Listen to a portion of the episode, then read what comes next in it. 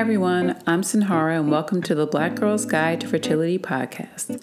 This show is for all women who are dealing with infertility, but is specifically dedicated to black women because we have a problem with opening up when it comes to this issue. And I don't want to leave out the men. You guys are welcome here too.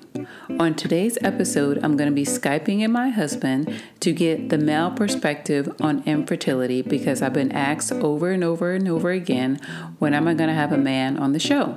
So here is part one of my three part conversation with my husband.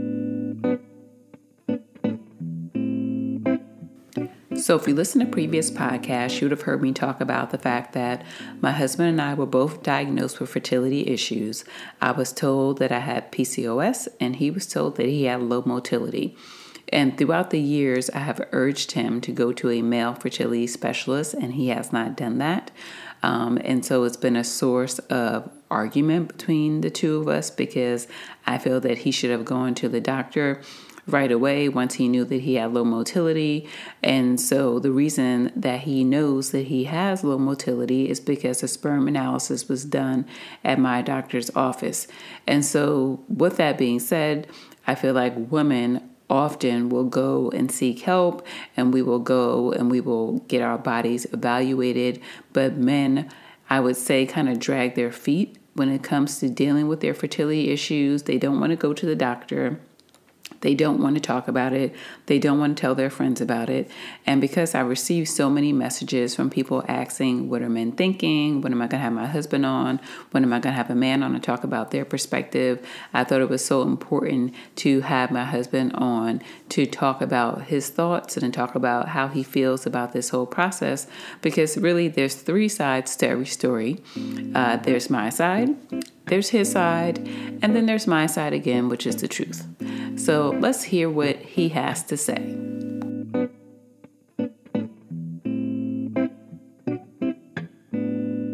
The big reversal.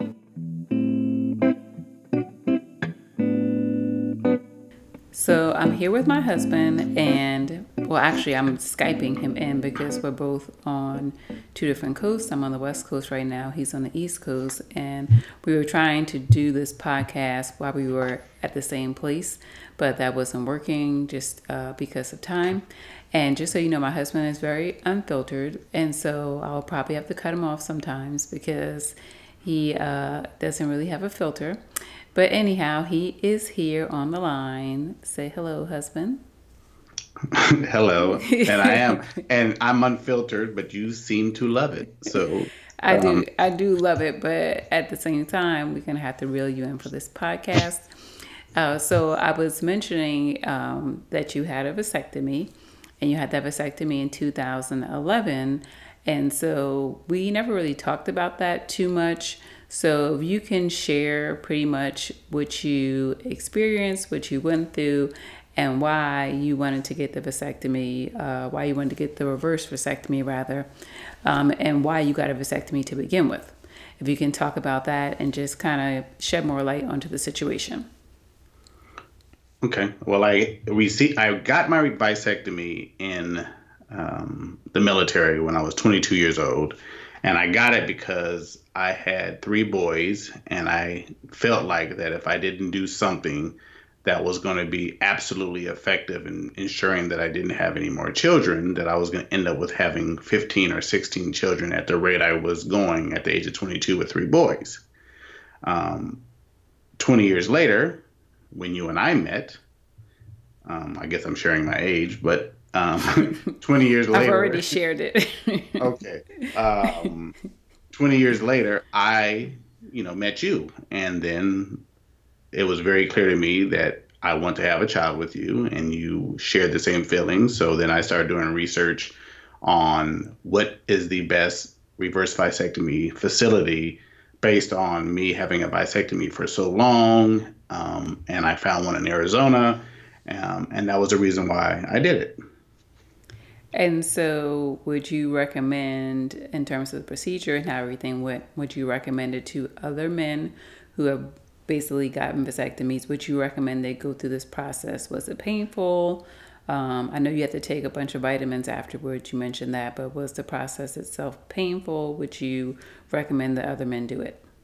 Yeah, the process, I mean, was not painful. I, I was down physically for a few days, and um, I was unable to, we were unable to have sex for a couple weeks just during the healing process.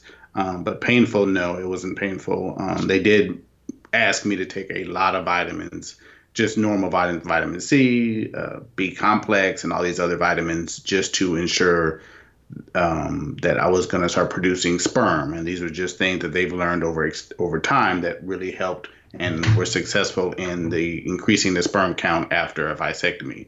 Uh, the doctor told me that it didn't it, it didn't matter that I had a vasectomy over 20 years because sperm is continuously uh, recreated in men, unlike with women. So once we did that, and then um, we, they told me to continue having sex to keep the sperm count going and and, and creating. And so, what was that like? Uh, I guess trying to, but you say you had to have sex every day or something, because we were not having sex at that point in time. So, what were you doing?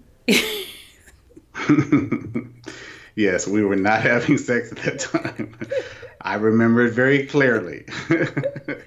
what were you doing to follow doctor's orders? what I was doing was a doctor told me very clearly that I need to have an ejaculation ejaculation every two days. And I was like, wow, that's a lot. So then I started thinking, well, this is really difficult, you know, me traveling a lot and me not and you and I not being sexually active, it was very difficult. Um, and I honestly did not wasn't able to do it every two days until we achieved a pregnancy. It was just impossible since I decided to have the reverse vasectomy early on and prior to us getting married. Okay, and just I didn't mention this in the very beginning, but um, in case our parents are listening, you may want to cut this off yes, this. mom, dad, mother-in-law, father-in-law. I don't think this podcast is for you. Let's talk about sex. Um, so let's let's move on and talk about um, after we got married and we're newlyweds and we are you know just thinking like most couples think we're going to have a child. And let's just talk about that whole bit because we went from newlyweds to timing sex. Right. So I had a vasectomy in a reverse vasectomy in November. We got married in February. Um, and that allowed the process of the vasectomy to do its healing process. And of course, I wasn't able to have sex anyways, but we weren't having sex. Um, so then we got married. And of course, as a man, and me specifically, I was ecstatic to finally be able to be intimate with my wife. Unfortunately, it became very mechanical right away because it wasn't about closeness or the things that men and women enjoy sexually. It, it became about creating, creating, creating, and only having sex or feeling like, for me specifically, only having sex to create. And having downtime when you weren't ovulating. Does that make sense? Yeah, but I wouldn't say right away. I would say after the first year is when it became mechanical because really the first nine months we didn't really know there was a problem. Like I remember I had went to the doctor like after when we first met, when I missed my period after the first month, but I didn't really go back and really realize there was an issue until about nine months or so down the line. So What do you mean when what do you mean when we first met? So after we got married and so remember as soon as we got married, a month after that, I missed my cycle. Well, the doctor doesn't really call it missing my cycle. My cycle was late, so I thought I missed it. Right. And um, that's the first time I went to the doctor. But obviously, we only had been married for like, you know, a month and a half. And so she sent me back home and said, you know, just was a false alarm. But I'm saying a few months after that is when I went back to the doctor to say, hey, it's been like, you know, six, seven months, still not pregnant.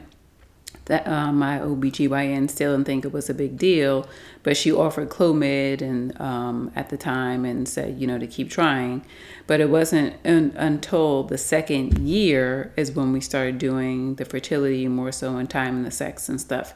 So I'm just saying within the first year, I don't think the sex was mechanical. I think within by the time we got to the second year, we realized there was an issue I think that's when it became more mechanical and more timing the sex and having the thermometers and the ovulation tests and all that stuff. Yeah, I think that's your answer. My answer is different. My answer is My answer is the truth. But go ahead. Okay. My answer is I had a I had a reverse vasectomy. Several months later, you and I became intimate and consciously I was thinking because you and I had discussed about having children it was very conscious because I was conscious on when your cycle was coming, when your cycle wasn't coming, when you were ovulating. I was very conscious of it. And because we had a false alarm in the very beginning, I became very conscious of uh, when you were ovulating because I was traveling and then I was home. So yes, maybe it wasn't as intense as in a year a year later, but consciously I was thinking about, you know, your ovulation and creating life and you getting pregnant and me, you know, watching you for signs, even though we didn't talk about it, I would watch and say, you know, are her nipples, are her breasts sore, or, or, or things like that. I remember everything that you had going. I remember your you had a nosebleed one time in the beginning, and I looked up, I googled it, and I was like nosebleed pregnancy, and it said that is a sign of pregnancy. So I would not naturally get excited about every single thing that I thought I saw because I was excited about the thought of us having a child together. But um, yeah, that was the first year. We weren't doing IVF, we weren't doing IUI, we weren't doing all the other fun and crazy things that we did, like apps and basal body basal body temperature. Mm-hmm. But consciously, as a man, I'm thinking I'm going to get you pregnant and you're going to be pregnant soon because I had just went through a reverse vasectomy intentionally to get you pregnant. And so, in my opinion, you also initiated a lot of the baby making sex. And it was time, so I just was like, I don't even want to have sex. And you'd be like, well, I just got to put the sperm in there. And so I feel like sometimes you and you initiated the mechanicalness of the baby making process. What, how do you feel about that? Do you, do well, you agree? I somewhat agree. You got to remember that we were newly married and I was excited about having sex, period. So, of course, me being the man, I'm going to find every reason in the world to have sex with you outside of just normal intimacy. So there were times also though on top of that where I knew you were ovulating and you weren't conscious of it because I don't think you were keeping track of it as much as I was keeping track of when you were ovulating or when I thought you were ovulating. Yeah, at the time I didn't really know I wasn't really that much in tune with my body. I didn't really know all the things about my body. So you actually had all the apps. You knew what day my cycle was starting. You was telling me to download this app and download that app. That was just too much for me to even focus on. I'm like, whatever day my period comes is when it comes. You know, 14 days out from that day, I guess I should be ovulating. I don't know. Like, I wasn't as focused on it and didn't really know that much about the whole process. Um, but you were the one who were keeping me informed on on what days we should be having really targeting having sex. Right. So that's when I would come to you and say, you know, jokingly but serious, you know, hey, I got to put some sperm in you, and you would look at me crazy, but um, that's what I really meant. Like, let's do this because let's get you pregnant. But of course, looking back on it now, I should have just took it much easier and instead trying to program and control everything because that became very difficult for me long term when it just felt like we were only intimate to create and instead of for you know enjoyment and intimacy and connecting with each other it became only sex for to make a baby mm-hmm. And yeah, I definitely agree with that. But I also know that there were some times that we had sex and you would be the first, like you would take my legs and put them up on the wall.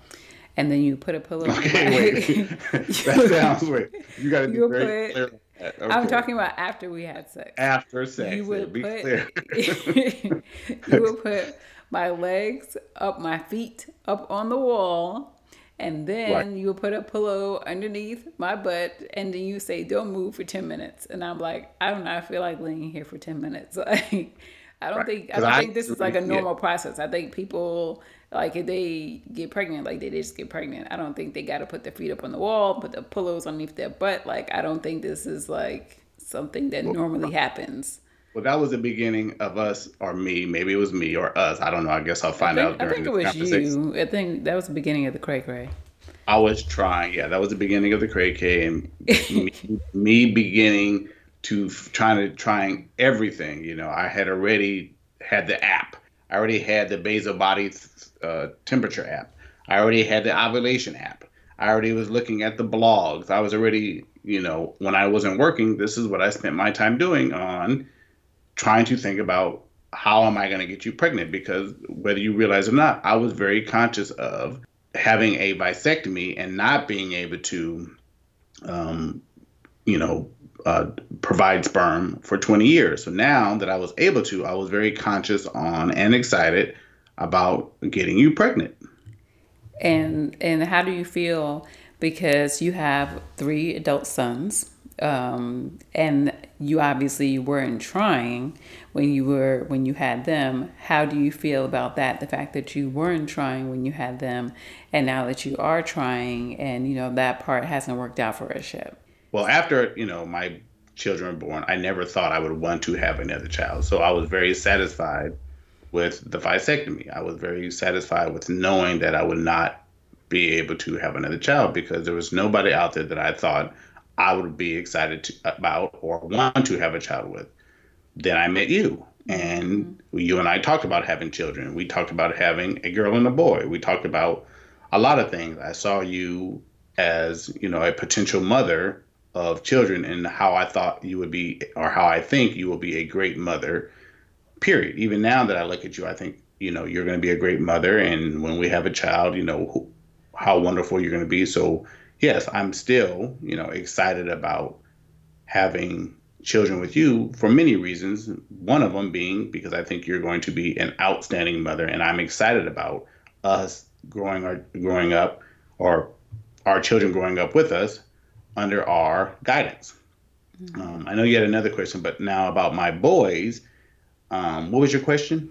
Um, I guess more so, what are your feelings that you back then when you had your your kids, which they're adults now, but how did you feel? How do you feel now, being that you were you weren't trying to have them? You know, it's not like you said, "Okay, I'm gonna get this girl pregnant," and now that you are actually trying, how do you feel? I guess about that contrast about not trying, and then you you have three wonderful boys, and then trying, and now it's not working. Right. Well, I'm a very optimistic optimistic person, as you know. Mm-hmm.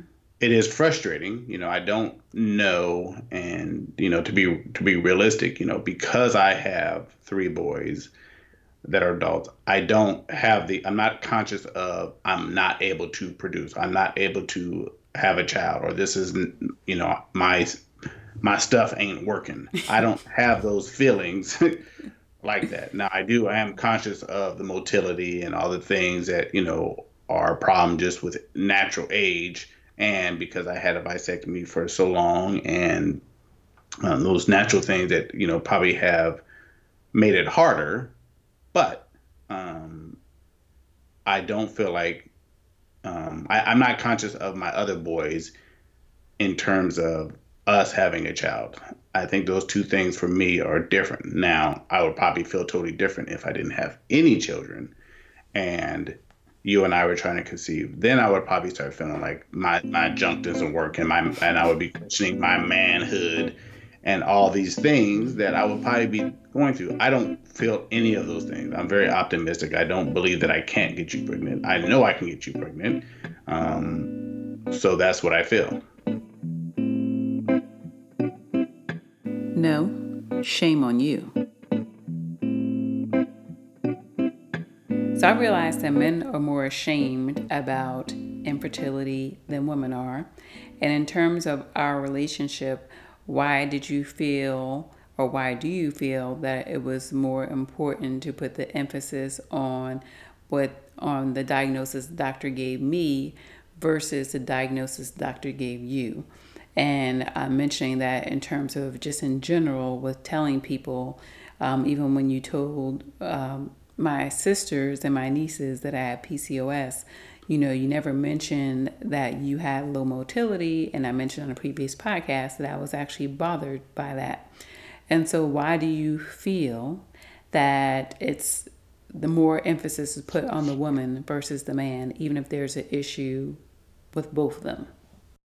I don't know if I can relate to it as men and women. So let's just, I'm just going to focus on you and I. Okay. So why did I come out and let your family know that you had PCOS? Yeah. Well, the reason is, and I know we don't agree on this, mm-hmm. but the reason is, is because I saw you on a regular basis hiding everything and it was stressing you. It was making you unhappy. You were getting frustrated when family members would say, "When are you going to have a baby?" I remember your father was on the came into the room. You were visiting your father, and I was on the phone. I think we were FaceTiming, and your father walks in and says, "When are you guys going to have a baby?" And I and then he walked out the door. Or not. He didn't say, "When are you going to have a baby?" He says, "I I want you guys to have a baby." So Gabe, which is your nephew, can have somebody to play with. I don't remember the exact verbiage. Yeah. And you and he walked out, and I was thinking, did your dad just tell me to have sex with you? yeah, but at that point, he was aware of the problem. Right. He was just kind of like, you know. I don't go. think no, he was he was not aware of the problem then. Yes, he was. He was No, aware he of the problem then Okay. because, long story short, I had came up with a name of what I was going to name my child, and I'm not going to get into all the specifics, but someone else, and I, me and my husband were the only two people who knew this name. Someone else named their child the exact same thing. Someone who I don't really know that well, but you know, we're kind of like in the same circle. They named their child the same thing. And so I was like, what? Like, what are the chances of that? Someone naming their child the exact same thing, um, and you actually know this person. And so um, that conversation was kind of on the heels of that.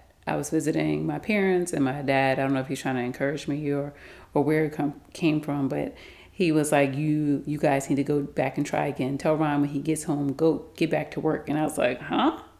And that's Yeah, day- that's what he said. you guys need to get to work. That's what he said. And I was thinking, did your dad just tell me to just sorry, I'm gonna like- be. Did your dad just say you need to tap that? And I was like, uh, what did he say? Awkward. But I, but I don't agree. I think Mm-hmm. he knew that you and I wanted to have a child because you have talked about the names. I don't think, and maybe I'm wrong. I don't think he knew because I remember your family going silent in the sense of telling you when you're going to have a child or you need to have a child when they realize that it is not going to be as easy for you and I to conceive as it might be for somebody who's much younger.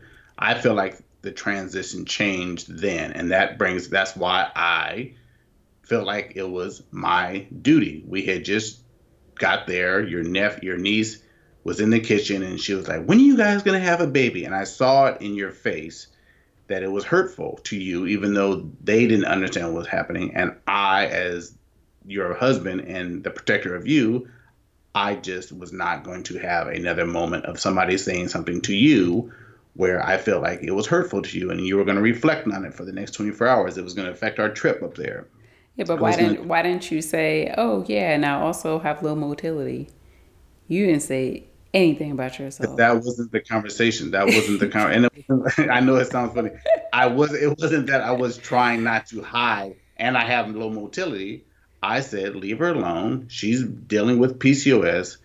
Um and that was it. I didn't was I was just wasn't consciously thinking about motility because the doctors made it very clear that be, even though I had low motility, there was still no reason why you and I could not get pregnant. Because if you but remember, that, but that also goes back to the same thing with the PCOS. What they said with my particular case of PCOS is that even with you supposedly having this, is that there's no reason why you should get pregnant because I don't have the, I guess the normal indicators of PCOS. I ovulate on my own.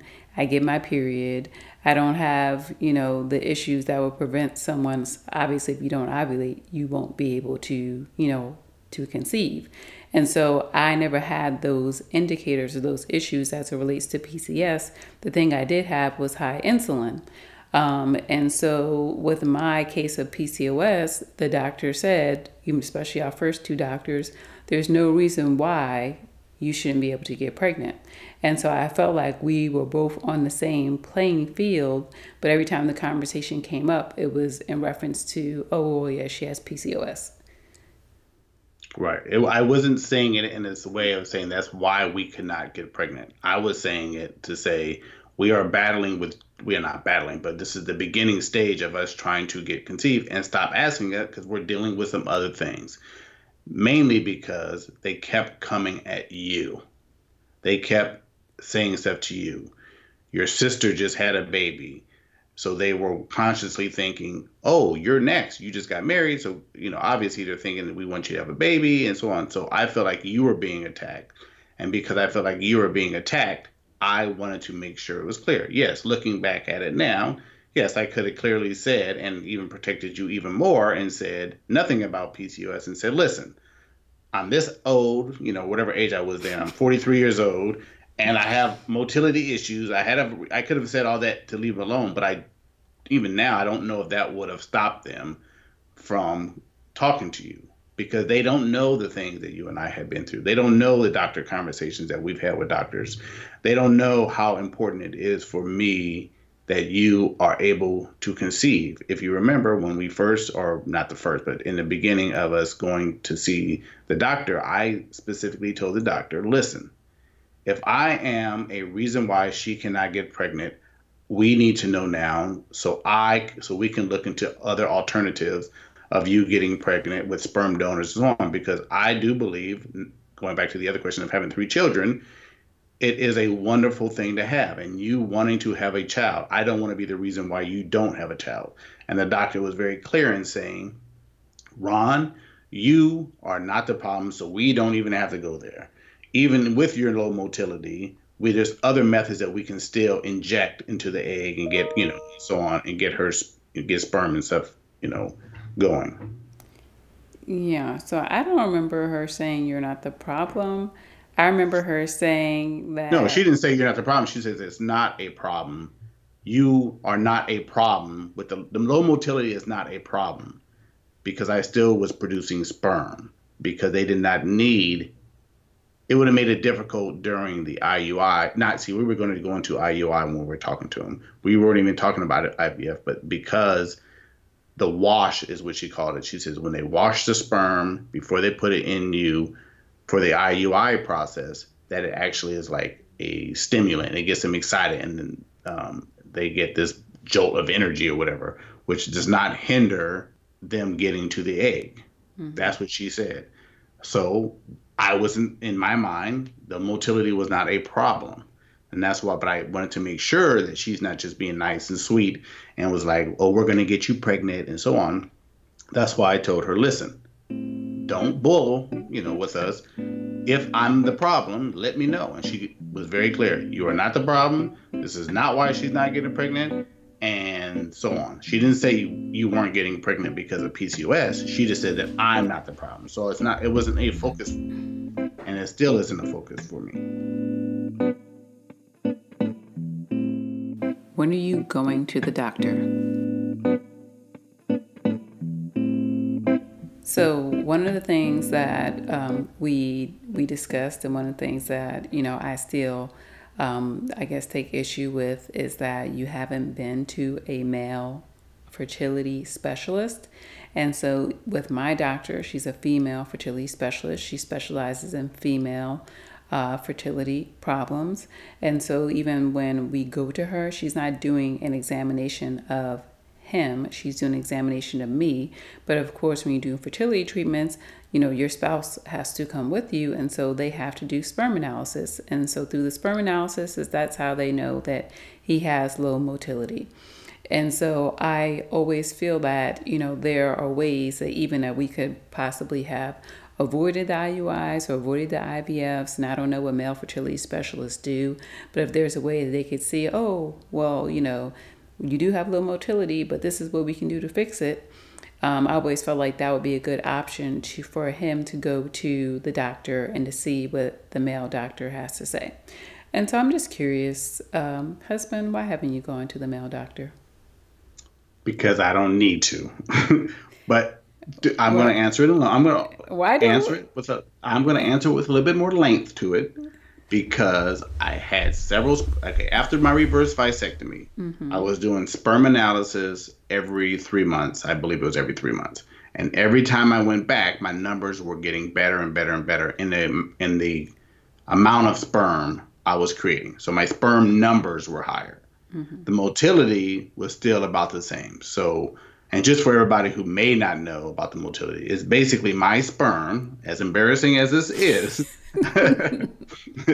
my sperm would, and I saw it on video, and my sperm would go in circles. So they weren't going in a forward movement. They were just on a merry-go-round and circling and circling and circling and not going anywhere. Some of them didn't have the proper tail um, or whatever. And to have proper motility, they need to be forward swimmers and my sperm would not swim in forward. Some of my sperm didn't even move. They came out in their little cane and they stood there and looked around like, what we doing out here? So that was a problem for me. I understand the motility, but my sperm numbers were increasing and everything was getting better. So there was no reason for me to go spend additional money money on seeing another doctor who I still feel to this day could do nothing for me outside of letting me know what my sperm count is, letting me know what additional medications but to take. You don't know because you haven't been.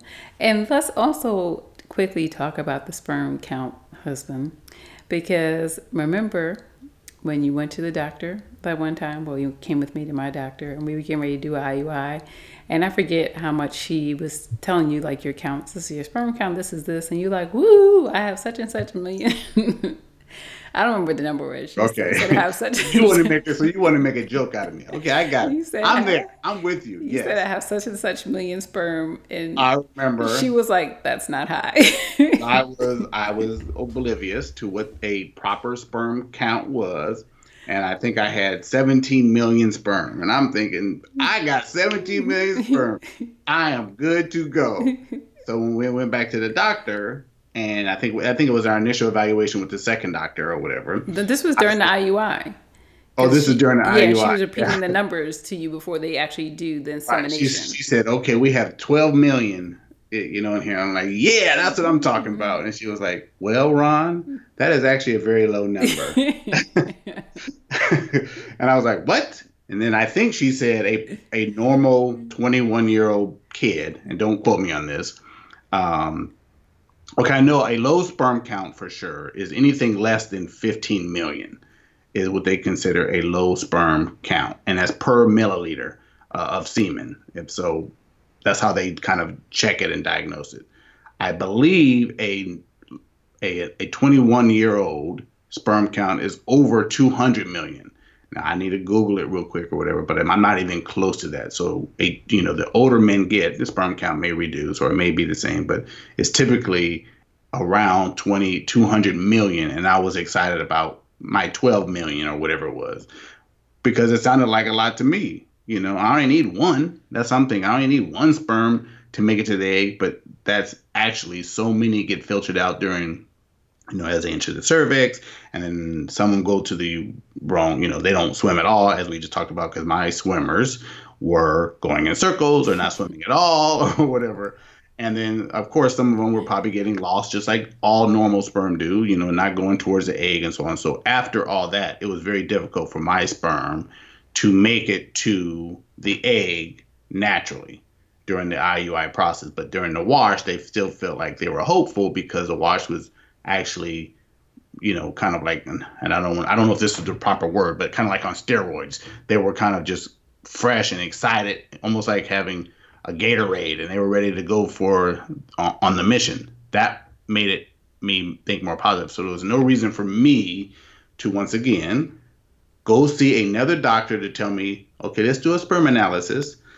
Your sperm analysis is low. I was already taking every vitamin possible. I was also taking um, uh, FertilAid pills, which you can buy everywhere, which is increases motility. increases the sperm count. It just has all the nutrients and stuff that sperm needs to be healthy and so on. So I was doing all that. So I didn't want to waste another dime knowing that the doctor had told me that IUI did not, it, it had nothing to do with my sperm because they had already seen the count. So that's why I didn't want to and still don't want to go see a male doctor because I don't know what, I just can't imagine in my mind what they are going to say to me outside of you have low motility and your sperm count is low. They can't fix those things, what I believe.